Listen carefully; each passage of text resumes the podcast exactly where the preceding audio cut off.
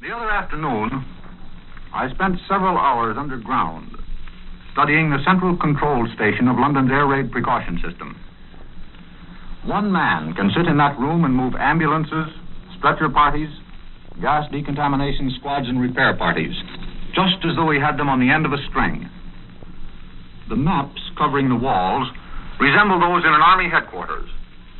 The whole system is linked to local units by direct telephone.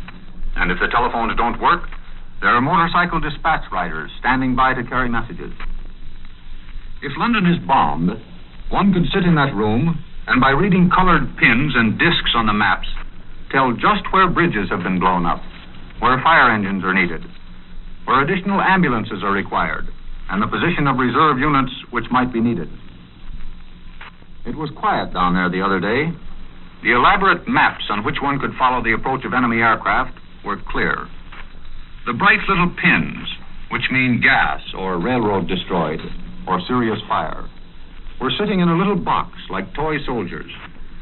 The telephone operators, young girls who might have been college sophomores at home, sat at their instruments knitting or reading.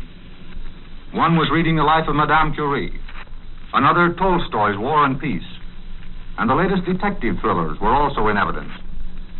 Occasionally, they practice a little. The telephone rings, the operator takes down a message, passes it through a slot to the control officer, and in a few minutes' time, an ambulance brigade or a covey of fire engines go racing through the streets in a remote part of London on a practice trip. The whole scheme seemed to be efficient and at the same time easy to operate. The Minister of Food will announce in the House of Commons tomorrow the date for the introduction of rationing in Britain. And it is reported from Oslo that the Norwegian Nobel Committee has reached a decision on its annual peace award. It has decided not to award a peace prize for 1939. I return you now to Columbia in New York.